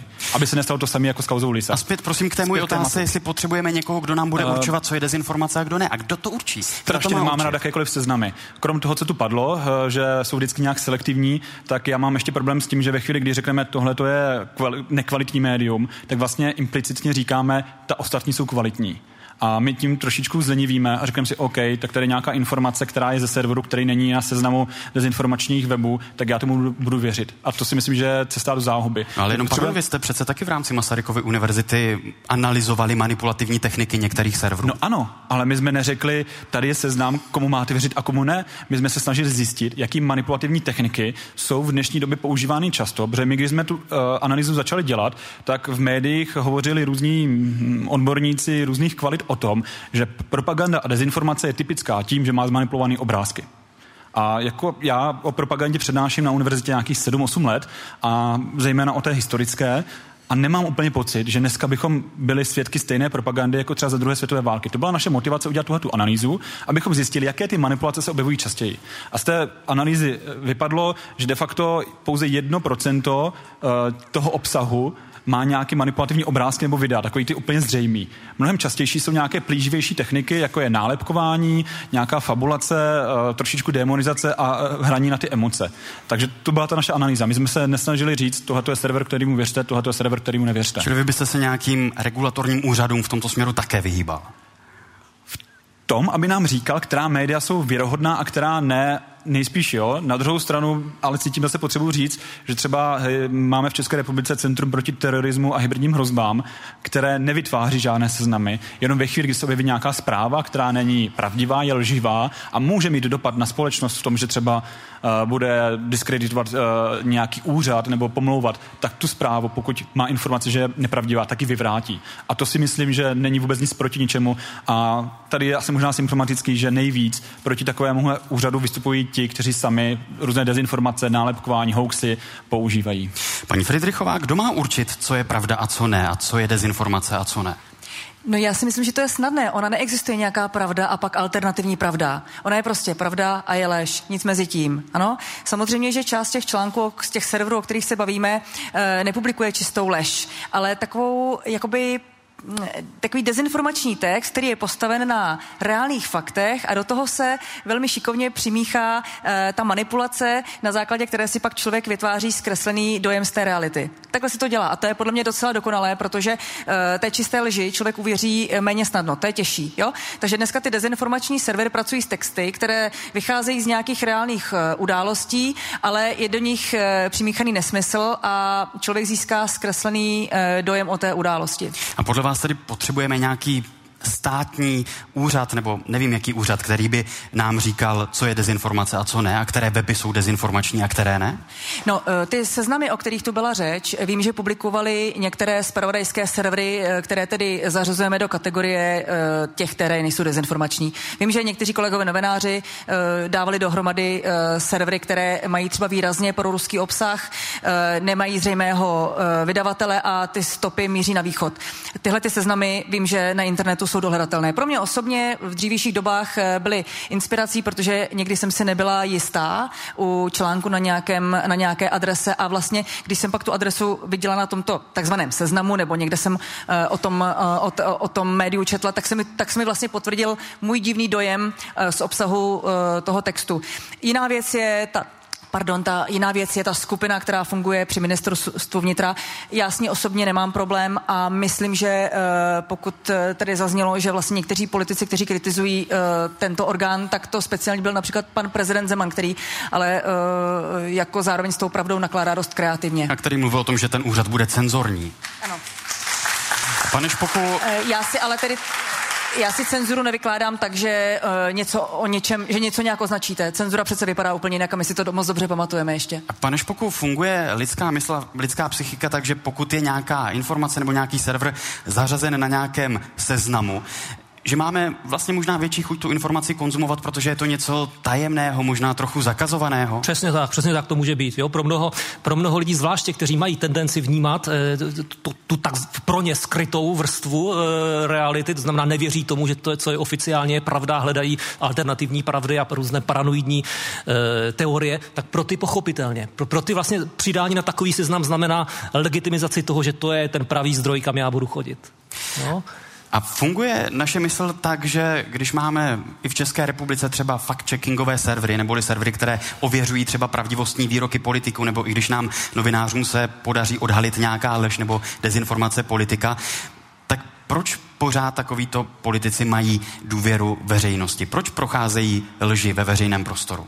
Protože ty hodnoty, na základě kterých tito voliči volí takové politiky, nejsou ty hodnoty pravdivosti. Není to ta hodnota, že budu volit toho politika pouze, když on mi bude říkat objektivně ověřenou pravdu a na serveru, který ověřuje výroky, bude mít nejvíce smajlíků nebo nejvíce palců nahoru. Ty, ty um, hodnoty, nebo to jsou pseudohodnoty, jsou často jiné. Je to často jenom to, že on mě emočně pobavil, že on změnil moji emoci pozitivně. To zdá se mi jako šikovný, šikovný sympatický politik. Proto ho tam hodím. Jo? Často je to jednodušší, než, než, než si myslíme, to, to, to voličské rozhodování.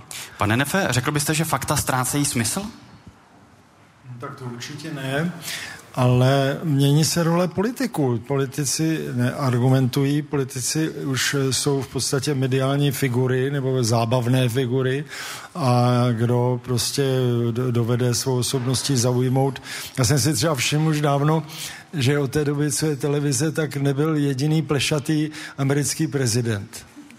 Ale, ale ztrácejí vlasy v průběhu mandátu, nebo šediví. No to jistě, to jistě, ale to už jsou zvolený. ale, ale rozumíte, prostě je známá věc, že, že třeba Kennedy byl zvolen mimo jiné, protože se Nixon potil před televizní kamerou, když on byl, on byl napudrovaný. Takže samozřejmě ti politici jsou, jsou mediální figury, to si myslím, že je hodně tedy a kouzlo Andreje Babiše a je to i kouzlo Miloše Zemana, protože je málo platné, to se mu nedá upřít. Prostě on uh, umí vtipně a přesvědčivě mluvit. A s, prostě určitý typ lidí není, není ochoten analyzovat, co vlastně říká, stačí mu prostě ta, ta, ta vemlouvavost a, a ta zábavnost a tím pádem mu věří a dává mu hlas. Mám před sebou výsledky odpovědi na třetí anketní otázku, kdy jsme se ptali, jestli můžeme proti fake news bojovat bez cenzury. A tady je zajímavé, že se liší odpovědi diváků na sociálních sítích a diváků tady v publiku Krajské vědecké knihovny v Liberci. sedmdesát dva procent na Facebooku a sedmdesát jedna procent uživatelů Twitteru si myslí, že ano, že můžeme proti fake news bojovat bez cenzury. A v publiku tady v sále je ten poměr obrácený. Tři čtvrtiny lidí zde v publiku si myslí, že ne, že to nejde. Tak pane Gregore, zajímá mě váš názor. Jak tedy bojovat proti fake news, abychom nepsali nějaké seznamy nebo abychom necenzurovali? Tady je vlastně zajímavý, že uh, podle různých studií nejmenší problém s různými dezinformacemi a fake news mají skandinávské země, které se zároveň velice, důra, velice výrazně věnují mediální gramotnosti a kritickému myšlení v rámci vzdělávacího systému. Uh, takže to je podle mě taková jakoby vlajková loď, kam můžeme upínat svoji naději. Čili vzdělávání. Že, že zároveň jakoby v těch skandinávských zemích, myslím si, že žádná, jako nebudeme asi podezírat Skandinávii z nějaké cenzury, kdyby nebyla svoboda slova a podobně, ale jde o to vlastně lidi naučit, jak nad těmi informacemi přemýšlet a jak je konzumovat, aby si byli vědomi všech těch rizik, které, které na nás číhají. Ale to je bohužel zase něco, co trvá dlouhou dobu a nemůžeme hledat rychlá snadná řešení. Pane Neffe, jak bojovat proti fake news, aby to nebylo označováno za cenzuru? No, musím přiznat, že já mám velmi nerad vůbec to slovo bojovat, protože pořád se proti něčemu bojuje, proti igelitovým pytlíkům a proti suchu a proti mokru a proti fake news. Mně připadá směšné, že nějaký prostě web, který má dosah, já nevím, deset tisíc čtenářů nebo dvacet tisíc čtenářů a tady je proti němu, je tady velký rozhlas, je tady televize, prostě jak si ty, ty seriózní informační zdroje jsou daleko silnější a daleko prostě mají větší, větší dosah a větší rozsah a myslím si, že právě ten, ten určitý humbug, který se okolo těch fake news dělá, tak jim spíš dělá reklamu a dělá jim prostě větší čtenost. Čili vy byste já, tu situaci nechal tak, jak je? Já bych to nechal, jak je. Já jenom připomenu ještě jeden takový jaksi pobočný t- problém, ale týká se to také, to jsou diskuze pod články, kdy, kdy se tam projevují velmi často i nechutné názory a tak dále. Jo? A já tvrdím, že je nejlépe prostě to ignorovat a nechat, nechat to běžet a čím více do toho šťůrá, tak tím se tomu dává váha, kterou to fakticky nemá. Já naprosto jsem přesvědčený, že ten, ten, ty, ty fake news v normální situaci váhu nemají. Jiná věc je, když se tady hovořilo třeba o tom Brexitu, jo, proto já jsem naprosto a absolutně jsem odpůrce politických referend, protože ty rozdmychávají vášně, jsou soustředěné na krátké časové údobí a tam samozřejmě to nasazení těch fake news a, a všelijakých dezinformačních sil, tam může to způsobit nedozírné, nedozírné důsledky. Ale co se týče normálního fungování demokratického státu, tak je to podle mě marginální záležitost, která si nezasluhuje dokonce ani tuto debatu. Říká Ondřej Neff, který popřel smysl dnešní veřejné debaty Českého rozhlasu Plus v Liberci, za což děkujeme. A, a obracím se opět do publika, mířím úplně do posledních řad, protože diváci v Krajské vědecké knihovně v Liberci nejenom, že zcela zaplnila, zaplnili místa, ale také stojí na schodech a na ochozech. Dobrý večer. Dobrý večer. Tak uh, můj dotaz zní, není možné, že relativizace pravdy legitimizuje lež a že to je ten základní problém. Setkáváme se zde s velice populárním, uh, s velice populární záměnou dvou důležitých slov, a to je pravda a názor. Pokud někdo řekne, že ten má svoji pravdu a ten má svoji pravdu, relativizuje tím pravdu a legitimizuje tím lež, tedy ten hoax. Děkujeme Děkuji. pěkně za dotaz. Poprosím rovnou o reakci Miloše Gregora. Naprosto s tím souhlasím a je to vlastně něco zase, čím bych se mohl vrátit i trošičku k tomu, co říkal pan Neff, s čímž bohužel musím naopak nesouhlasit, protože ty nejčtenější servery, které šíří uh, různé nesmysly, ať už častěji nebo méně často, mají až milion přečtených článků měsíčně. To nejsou desetitisíce. A uh, samozřejmě se to týká hlavně ob- volebních období, ale ve chvíli, kdy uh, celý rok se tomu nebudeme věnovat uh, a týden před volbami se objeví nějaká informace, nějaká kauza, nevím, třeba nějakého nerostného bohatství, tak my nedokážeme během toho týdne na to zareagovat, vyvrátit to a nějak to řešit, pokud nebudeme připraveni na to a bavit se o tom, že tady takovéhle tendence jsou. To, co tady padlo, myslím si, že je velký problém veřejné v tomto kontextu asi politické debaty, že dost často, když načapáte politika, jak lže, tak on vám řekne, to je můj názor a vy můžete mít jiný. A to je přesně ono, protože můj názor může být, že Miloš Zeman je skvělý prezident nebo špatný prezident. A to je naprosto v pořádku, ať si každý z nás ten názor udělá sám. Ale fakt, fakty, fakta většinou bývají jedna, podložená nějakými důkazy a argumentací. A tam bychom měli být poměrně obezřetní na to, abychom tyhle ty dva koncepty nebo tyhle, tyhle dvě věci nezaměňovali. Říká politolog Miloš Gregor, ptám se, má máme-li ještě jeden dotaz v rámci veřejné debaty Českého rozhlasu Plus do, do druhé řady v Krajské vědecké knihovně v Liberci. Dobrý večer. Dobrý večer. Já bych se chtěl zeptat, jestli přece jenom ten problém není i na straně těch mainstreamových médií. Já dám takový příklad, když se mluví třeba i v Českém rozhlase běžně o Evropě a u Unii a lehkým ověřením fakt si můžu zjistit, že Evropská unie není Evropa. Možná je to jenom jako nepřesné vyjadřování, ale jestli přece jenom někomu nezačne vrtat v hlavě, no je, co, co to má znamenat, ověří si to a nejde pak si koukat někam jinam. Děkujeme za váš podnět do diskuze. Poprosím Noru Fridrichovou, protože byl dotaz směřován konkrétně na mainstreamová média, tak Českou televizi budu do tohoto ranku počítat. Um, já mám za to, že je dobré si uvědomit, že, že my tady, jakoby Češi, žijeme ve zvláštní době. My jsme národ, který má velmi dobrý, kvalitní smysl pro humor. Ale prosím pěkně, my jsme schopni uvěřit i zcela vymyšleným jako humorným věcem. Typu uh, satirický server otiskne článek o tom, že vědci namontovali fotopasti do nebe, aby dokázali, že Bůh neexistuje, a lidi tomu prostě věřili. Mimochodem, jenom pardon, víte, že jste rozšířila hoax ve videopozvánce na tuto debatu, kde jste zmiňovala ty slavné hoaxy, že Evropská unie plánuje zakázat písmeno Ř a krtka, a spousta lidí si pustila jenom ty první tři vteřiny a už si nepustili to, že jste říkala, že to jsou hoaxy? No, e, letos e, server iDnes každý rok e, na apríla uveřejní e, nějakou vymyšlenou zprávu.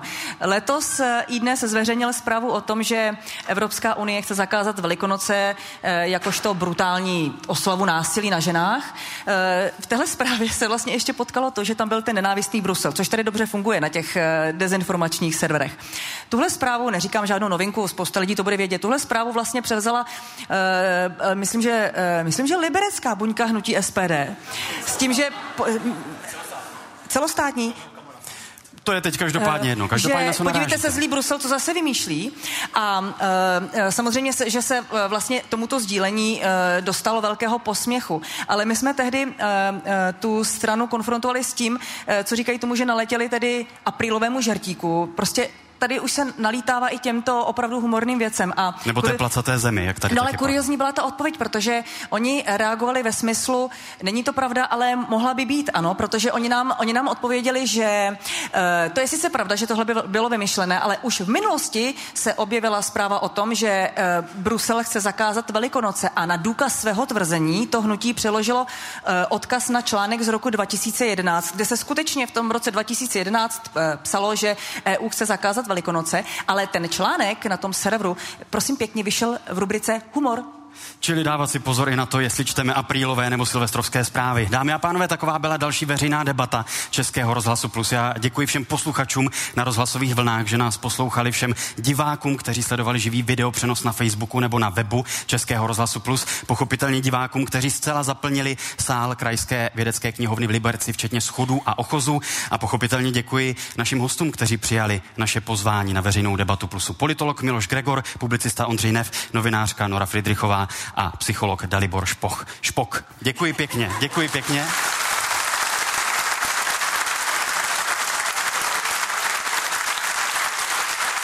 A v posledních vteřinách V posledních vteřinách přímého přenosu veřejné debaty z Liberce ještě připojím pozvání na příští veřejnou debatu Českého rozhlasu Plus, kterou budeme vysílat z Jihlavy třicátého října. Pochopitelně více informací najdete na našem webu a na našich sociálních sítích.